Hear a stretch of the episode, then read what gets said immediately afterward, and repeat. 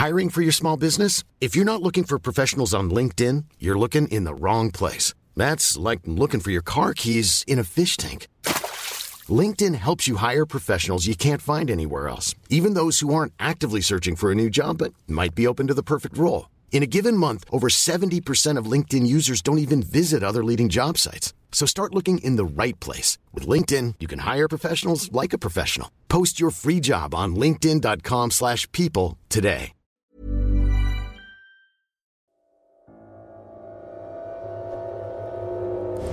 Kulto ng mga mananabas. Kumusta po kayo, Kuya Jupiter?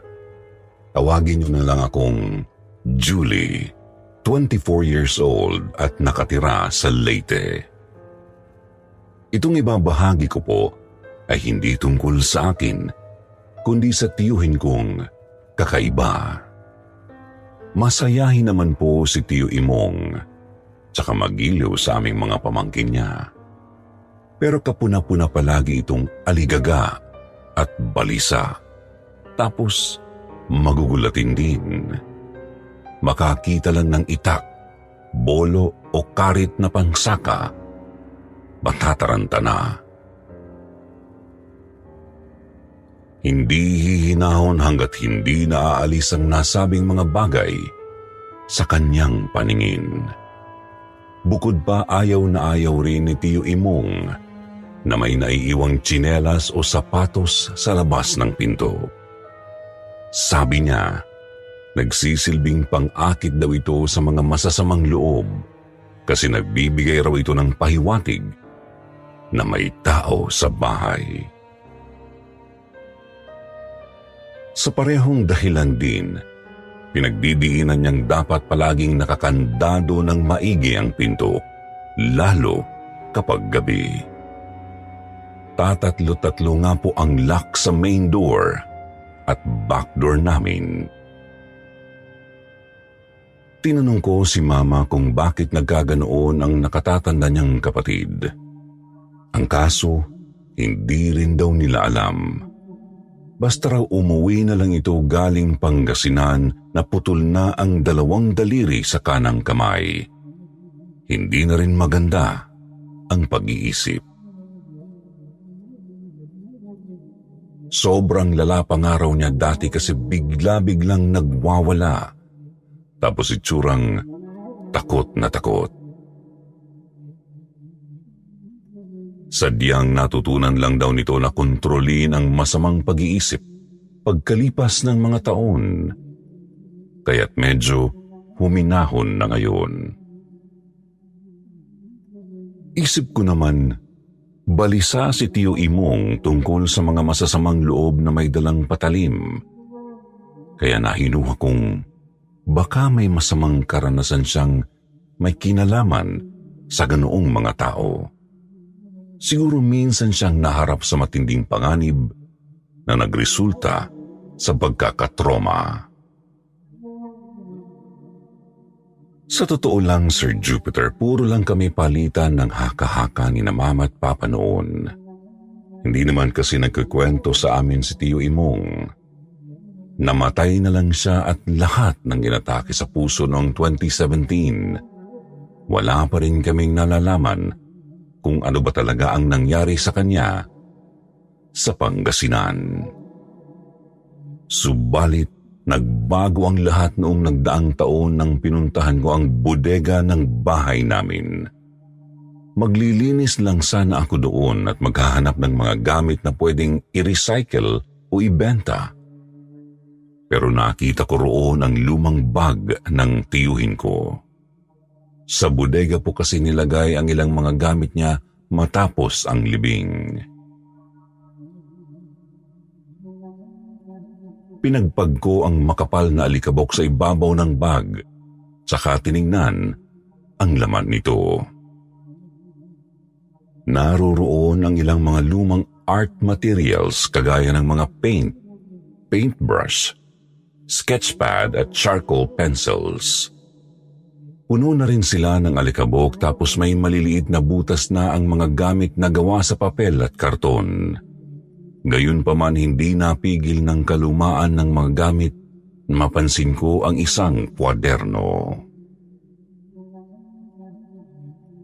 Pangkaraniwang spring notebook lang yon na kulay orange tsaka medyo manipis. Subalit katakatakang sinara ang bukasan nito gamit ang masking tape. Nangati ang utak ko at natagpuan ko na lang ang sariling maingat na tinatanggal ang tape. Nang mabuksan ko na nakita kong iilang pahina lang nito ang may nakasulat. Subalit, napakadilim ng nilalaman nito tunay na karanasan ni Tio Imong sa Pangasinan. Tunay na karanasang naging dahilan ng kanyang habang buhay ng pagdurusa. Narito at kokopyahin ko po ang nilalaman para maibahagi sa inyo ng mas maayos. 1995 ang taon kung kailan nagbago ang buhay ko. Kalagitnaan ng Hunyo nang matanggal ako sa pinapasukang construction site. Wala akong pamasahe, pauwi ng Leyte. Hindi sapat ang ipon ko. Lubog din sa utang. Kaya't wala na akong mahihiraman dito sa Binondo. Ito ang nagtulak sa akin para piliting makahanap ng bagong trabaho. Malay ko bang ang pasag nito pala ang maglalagay sa buhay ko sa alanganin. Ikalalawang putsyam ng Hunyo nang tumulak ako papuntang Pangasinan. Meron daw kasing isang babuyang nangangailangan ng dagdag na tauhan doon. Hindi man sigurado kailangan magbaka sakali para sa konting pera. Isip ko noon, mag-iipon lang ako tapos uuwi na agad. Nangungulila na rin kasi ako kina nanay, tatay at sa mga kapatid ko. Kasama ko noon ang nag-recruit sa akin sa Maynila. Ihahatid niya ako sa may-ari ng sinasabing babuyan. Hapon nang makarating kami, at kita kong isa pala itong medyo liblib na pamayanan. Napakalawak ng mga palayan, niyugan tapos may makapal na gubat sa bandang likod. Mabuti na lang talaga at mabait naman ang may-ari ng babuyan na si Mang Edgardo. Agad niya akong tinanggap. Inilibot sa babuyan, tapos dinala sa tinutuluyang bahay ng kanyang mga trabahador isang dos andanas na bahay sa may likod ng lugar. Tinuro niya sa akin ang magiging kwarto ko sa ikalawang palapag at kinausap ako tungkol sa magiging trabaho. Aalis na sana siya noon para pagpahingahin muna ako. Pero bigla siyang bumalik sa kwarto ko at nag-iwan ng mga dagdag na paalala. Panatilihin daw na nakakandado ng maigi ang buong bahay pagkagat ng dilim hanggang sa sumikat ang araw. Huwag na huwag bubuksan ang mga pinto at bintana kahit silip lang. At bilang panghuli, huwag mag-iiwan ng sapatos o tsinelas sa labas. Tinanong ko si Mang Edgardo para linawin ang kakaiba niyang mga bilin. Sabi lang niya, Basta sundin mo na lang, iho. Nakasanayan na yan dito sa lugar namin. Tsaka para na rin sa kaligtasan ng lahat. Kinagabihan, nakilala kong lalo ang mga makakasama ko sa trabaho at sa tinutuluyan kong bahay sina Vicente, Ralph at Elmer. May iba pa raw kaming mga kasama sa babuyan pero tagaroon lang sa baryo. Umuwi kada gabi. Sa madaling sabi, kaming apat yung mga dayo sa lugar at mga baguhan lang din daw sila doon. Sinunod namin ang bili ni Mang Edgardo. Kinandado namin ang mga pinto sa harap at likod. Tapos sinara lahat ng mga bintana. Hindi man namin alam kung bakit kailangan gawin yun. Sumunod na lang kami para iwas problema. Bago pa lang kami doon, mahirap nang magkamali at matanggal agad. Mga bandang alas 9.30, Nagpapantok na lang ako noon sa kwarto ko.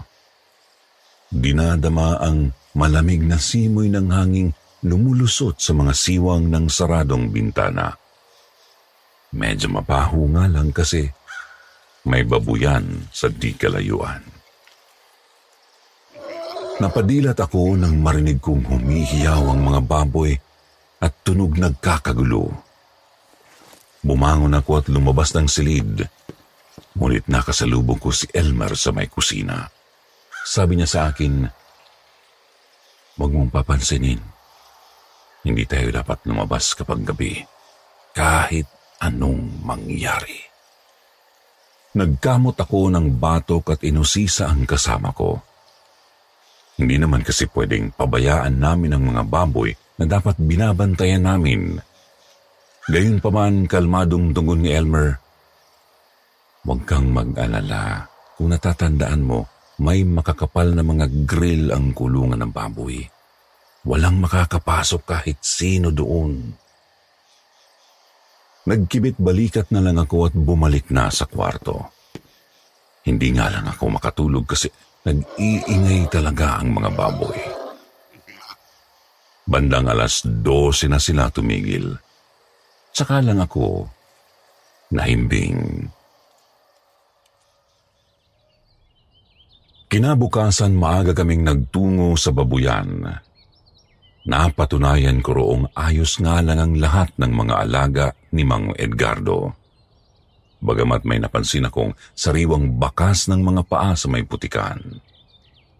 Itinuro ko naman ito kina Vicente at sinabi nilang, baka may napadaan lang kaya nag-ingay ang mga baboy. Nahihiya lang ako kaya hindi ko na ipinilit. Pero may kakaiba talaga sa mga bakas. Kung susuriin kasi, ilang ulit itong nagpapaikot-ikot sa mga kulungan at halatang gawa ng napakaraming tao. Naging maayos naman ang trabaho noong araw na yon. Nakakapagod pero kinakaya ko naman lalo't nagtutulungan naman kami. Mabilis na lumipas ang ilang araw at naging paulit-ulit na ang sistema ng bawat araw ko. Gigising, maliligo, kaalmusal at pupunta ng babuyan. Uwi bandang alas 5, maliligo ulit. Maghahapunan at maghahandang matulog. Subalit, kasama sa sistemang yun ang pag-iingay ng mga baboy. Hindi naman gabi-gabi talaga. Pero sa loob ng isang linggo, apat na beses itong nangyayari. Maghuhumiyaw sila sa gitna ng gabi pero wala sa amin ang lalabas o sisilip man lang para tignan sila. Pagpasok namin sa susunod na araw, palaging naroroon ang mga kakaibang mga bakas. Walang nakakaalam kung sino ang may gawa ng mga iyon. Ikalawang linggo ko roon nang hindi na ako nakatiis. Kinausap ko si Mang Edgarlo at tinanong ang tungkol sa pag-iingay ng mga baboy. Tinanong ko rin kung sino sa palagay niya ang may gawa ng mga bakas. Sabi niya sa akin, ang mga mananabas imong. Isang kulto na nagsasagawa ng kakaibang ritual kung saan Pinupugutan nila ng ulo ang lahat ng mga nakakasalubong nilang mga tao o hayop. Sila rin mismo ang dahilan kung bakit kailangang panatilihing sarado ang mga bahay dito kapag madilim na. Bawal ding mag-iwan ng tsinelas o sapatos sa labas ng pinto kasi nagpapahiwatig itong may tao sa loob ng bahay. Palihim akong natawa sa mga narinig. Sinabi ko ito sa mga kasama ko at maging sila'y hindi rin naniniwalang totoo ang mga kulto-kultong yan. Nasa isip namin baka mga tulisan o rebelde lang. Tapos pinapalabas lang nilang taga-kulto sila para makapagdulot ng mas matinding takot sa baryo. Bagamat hindi kami naniniwala sa kulto, bahagya naman kaming kinabahan sa posibilidad na baka masasamang loob ang naturang mga tao. Kapahamakan pa rin kasi ang dala nila eh. Kaya naman, sinisigurado pa rin naming palaging nakakandado ang bahay kapag gabi. Mahigit isang buwan simula noong unang araw ko sa babuyan ni Mang Edgardo, may natagpuan mangilan-ngilang patay na hayop sa iba't ibang bahagi ng baryo.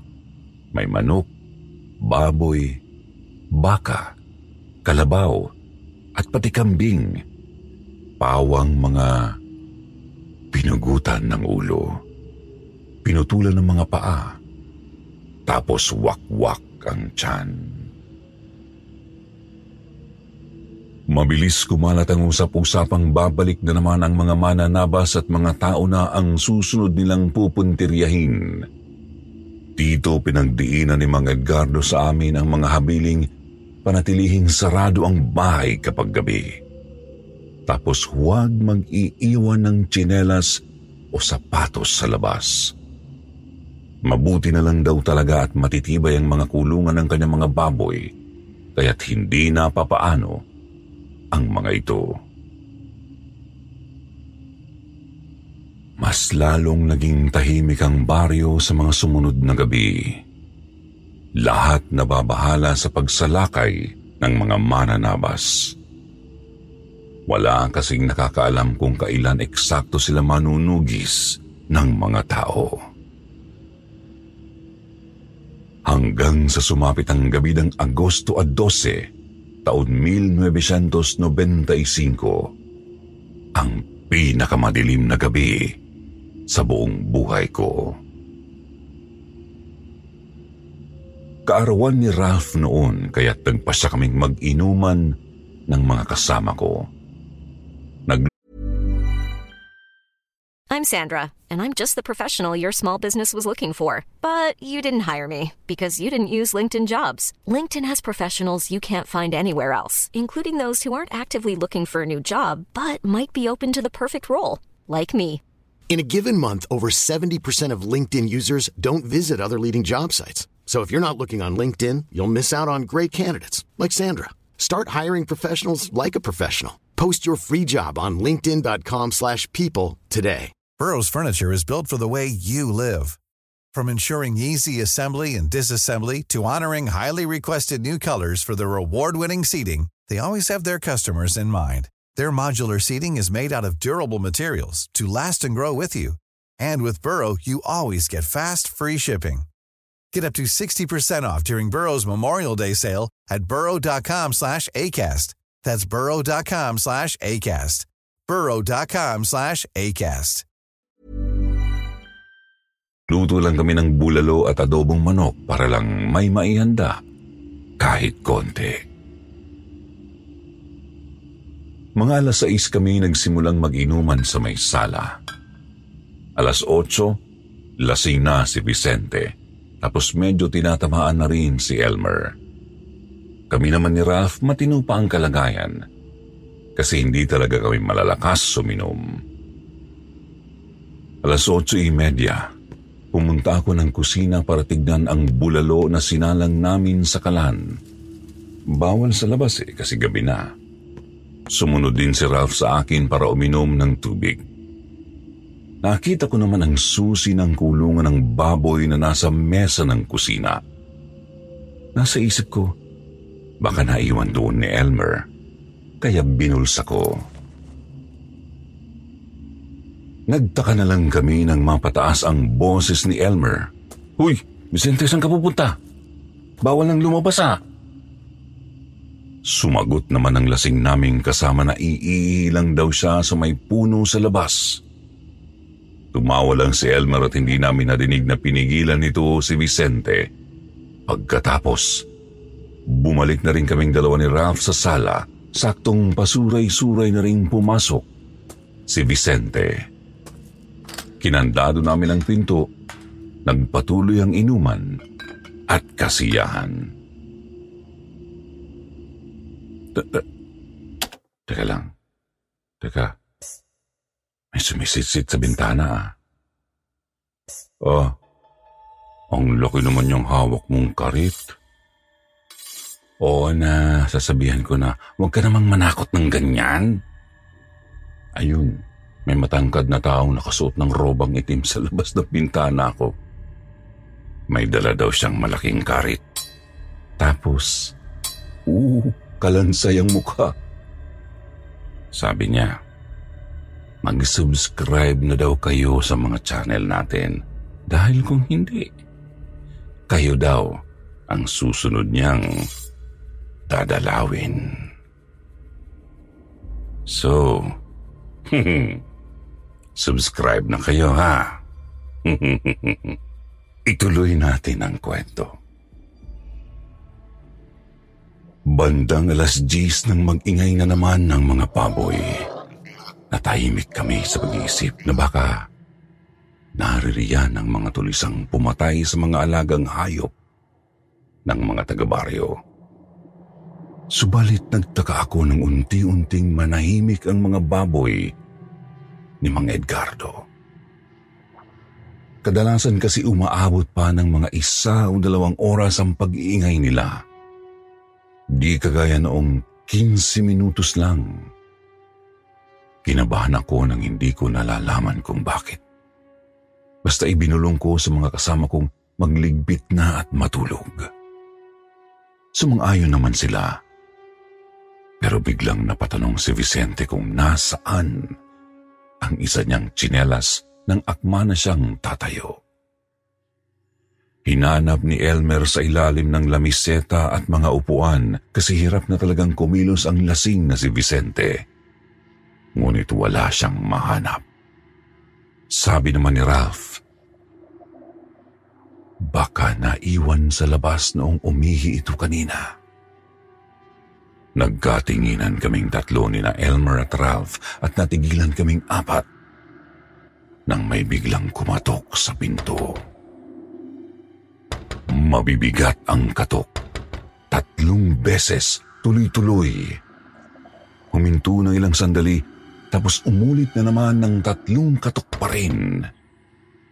Hindi namin makuhang gumalaw at baka marinig ng mga nasa labas habang paulit-ulit lang ang kanilang tatlong katok.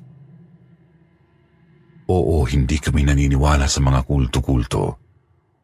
Pero naniniwala kaming meron talagang masasamang loob sa paligid.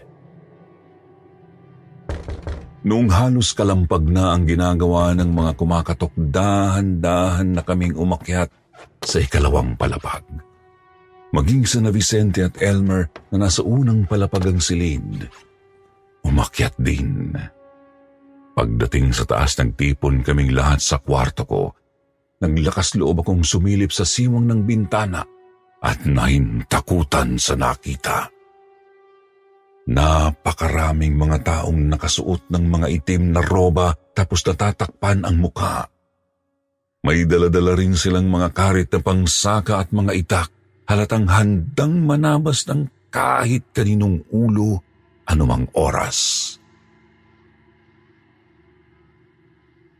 Tinitigan ko pa silang maigi sa tulong ng maliwanag na buwan at halos masuka-suka ako sa nakita ko. Isa pala sa kanila ay may bitbit na ulo ng tao at winiwisik ang dugo nito sa palibot ng bahay. Sinabi ko sa mga kasama ko ang nakita ko. Palakas pa rin ang palakas ang pagkalabong sa harapang pinto.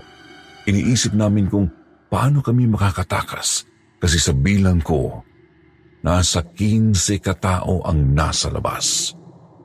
Matatangkad pa at pawang malalaki ang mga katawan. Hindi namin kakayanin yun. Hanggang sa narinig naming todo ng kinakalampag ang pinto.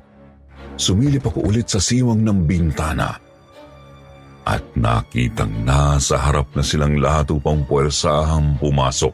Doon na kami na alarma, pinilid naming sirain ang bintana. Bahala na ika nga. Narinig naming nawasak ang pinto. Sinagad na rin namin ang pagkakasira ng bintana at saka dali-daling naunang bumaba roon si Ralph. Sinara at kinandado ko naman ang pinto ng sarili kong kwarto habang maingat na bumababa si Vicente. Halos kumalas naman ang kaluluwa ko nang may kumakalampag na sa pinto ng kwarto ko. Naunahan ako ni Elmer sa bintana kaya't minamadali ko siyang makababa. Bababa na sana ako nang biglang nawasak ang pinto ng kwarto ko at pumasok ang iilang mga mananabas. Wala na akong pagpipilian. Lakas loob akong tumalon mula sa bintana ng ikalawang palapag kasabay ng pagwasiwas ng isang napakatalas na karit papunta sa akin. Mabuti na lang at hindi ako tinamaan. Ngunit bumagsak naman ako sa lupa at naitukod ang kaliwang braso. Pakiramdam ko na bali ang buto ko pero wala namang panahon para indahin ang sakit. Inalalayan akong makatayo ni Elmer habang tanaw kong kumakaripas na sina Ralph at Vicente. Sunod naman kaming tumakbo. Ramdam naming nagsilon daga na rin sa bintana ang mga mananabas. Meron ding mga sa main door at back door dumaan. Hindi namin alam kung saan pupunta. Gabi na at sarado ang lahat ng mga bahay. Tawag kami ng tawag ng saklolo pero walang may gustong tumulong. Walang gustong isugal ang kanilang kaligtasan para patuloyin kami. Ang paniniwala kasi ng mga taga roon kapag sinimulan ka ng habulin ng mga mananabas, hindi ka natitigilan hanggat hindi ka namamatay. Kita namin ni Elmer na sa gubat dumiretso sina Vicente at Ralph. Sumunod na lang din kami kasi marami rin namang mapagtataguan doon. Ang kaso, sadyang nakasunod lang sa amin ang mga mananabas. Hindi kami makakapagtago. Makikita nila kung saan kami susuot. Imbis na makatulong, nahirapan lang kaming lalo sa gubat dahil sa dami ng mga bato ugat at damo sa lupa. Hindi kami makatakbo ng matulin. Hindi na rin namin maaninag sina Vicente at Ralph kung saan na sila nagpunta. Ilang minuto pa ng pagtakbo nagsimula na kaming batuhin ng mga mananabas kaya naghiwalay kami ni Elmer para lituhin sila at para rin mas madaling makaiwas sa mga bato. Hindi ko na alam kung saan ako papunta basta takbo lang ako ng takbo. Makailang ulit din akong nadapa ngunit pinipilit kong makabangon. Ayoko pang mamatay. Gusto kong mabuhay at makauwi sa amin. Gusto ko pang makasama ang aking pamilya. Hanggang sa napasigaw na lang ako nang maramdaman kong napakalapit na nila sa akin. Nadapa na naman ako dahil sa isang malaking ugat ng puno. Pagkatapos ay mabilis akong inambahan ng taga ng mananabas na pinakamalapit sa akin. Kahit halos malalaglag na ang puso ko sa kilabot, bumwelo ako para makabangon habang isinasalag ang kanang kamay ko. Tumaga ang mananabas gamit ang kanyang itakatagad na putol ang dalawa sa mga daliri ko. Tumuloy ako sa pagtakbo habang dinig ko ang inis na hiyaw ng mga mananabas. Naliligo na sa pawis at luha ang mukha ko. Nanlalabo na ang paningin ko at pagod na pagod na rin. Pinahid ko ang luha ko, ngunit nabahiran lang ng dugo sa kamay ang mukha. Pinahid ko ang luha ko, ngunit nabahiran lang ng dugo sa kamay ang mukha ko. Nasa isip ko noong tanggapin na lang siguro ang kamatayan. Wala eh. Bibigay na talaga ako anumang oras ni hindi ko na nga alam kung ano na ang nangyari sa mga kasama ko. Lalo't alam kong may ibang mananabas na sila rin ang hinabol. Nagulat na lang ako nang makitang papalabas na pala ako ng gubat. Hindi ko na malayang pabalik pala ako sa baryo. Nagpalinga-linga ako at natantong pamilyarang lugar. Papunta ito sa tinutuluyan naming bahay. Tinanaw ko ang bahay, tsaka nakitang walang mananabas na naroroon. Nagpalinga-linga pa ako at nakita ang kulungan ng mga baboy. Pahala na! Tinodo ko ang bilis ko. Tumakbo na para wala ng bukas. Dumiretso sa kulungan ng baboy kasabay ng pagdukot ng susi sa aking bulsa. Mabilis kong pinagbubuksan ng tatlong kandado ng kulungan saka dali-daling pumasok.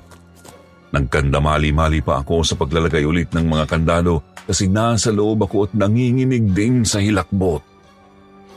Ilalagay ko na sana ang ikatlong kandado ng biglang inambahan ng karit ang kulungan. Napatras ako. Nagsumiksik at madiing napapikit sa sulok.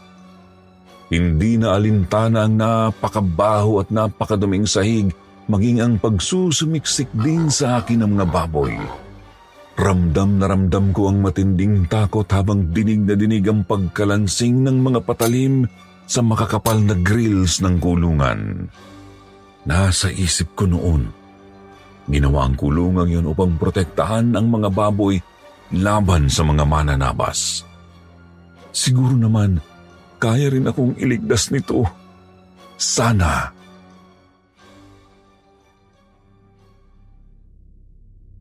Hindi ko alam kung gaano ako katagal na nakasiksik sa sulok ng kulungan. Namalayan ko pang tumigil na rin ang pagpupumilit ng mga mananabas na makapasok. Subalit ayoko pa rin magdilat at baka makita ko na naman sila. Sila na gustong gustong mapatay ako. Mga isang oras pa at naramdaman ko ang mainit na sinag ng araw. Doon na ako dumilat. Nagpalinga-linga at nakitang wala na ang mga mananabas. Nanginginig akong tumayo.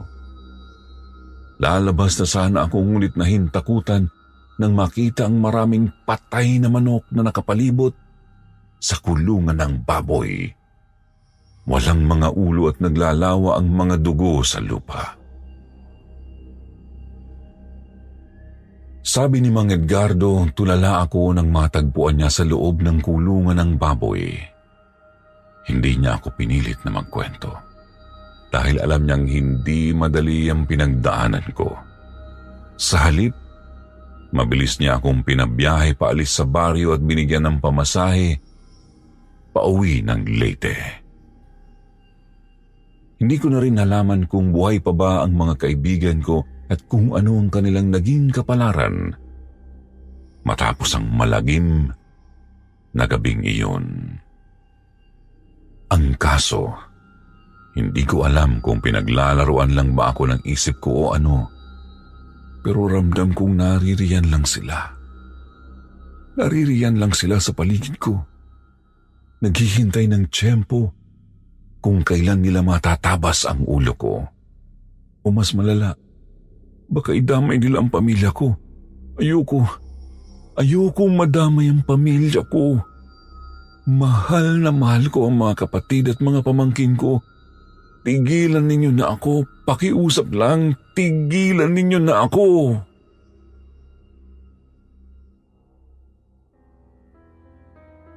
Kuya Jupiter, magkahalong kilabot, awa, at panghihinayang ang naramdaman namin ni na mama at papa matapos basahin ang nasa kwaderno ni Tito Imong. Sino bang hindi kikilabutan sa tunay na karanasang ganoon, hindi ba? Matinding awa at panghihinayang din. Kasi hindi sapat ang mga nagawa namin para tulungan siyang makarecover. Ni hindi nga siya tuluyang nakarecover sa trauma hanggang sa namatay na nga lang po.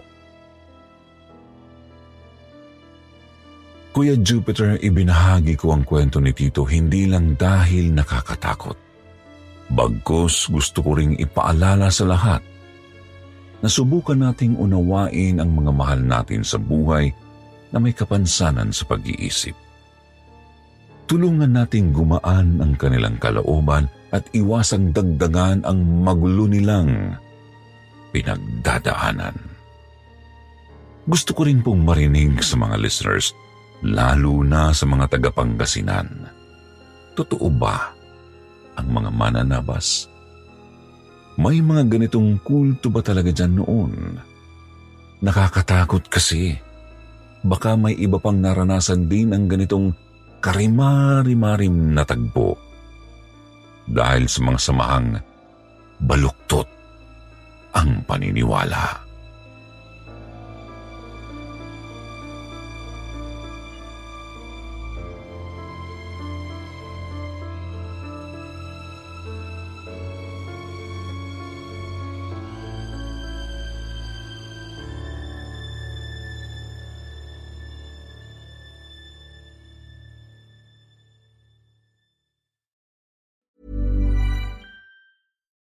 It's Paige DeSorbo from Giggly Squad. High quality fashion without the price tag. Say hello to Quince. I'm snagging high-end essentials like cozy cashmere sweaters, sleek leather jackets, fine jewelry, and so much more. With Quince being 50 to 80% less than similar brands. And they partner with factories that prioritize safe, ethical, and responsible manufacturing. I love that. Luxury quality within reach. Go to quince.com slash style to get free shipping and 365 day returns on your next order. Quince.com slash style.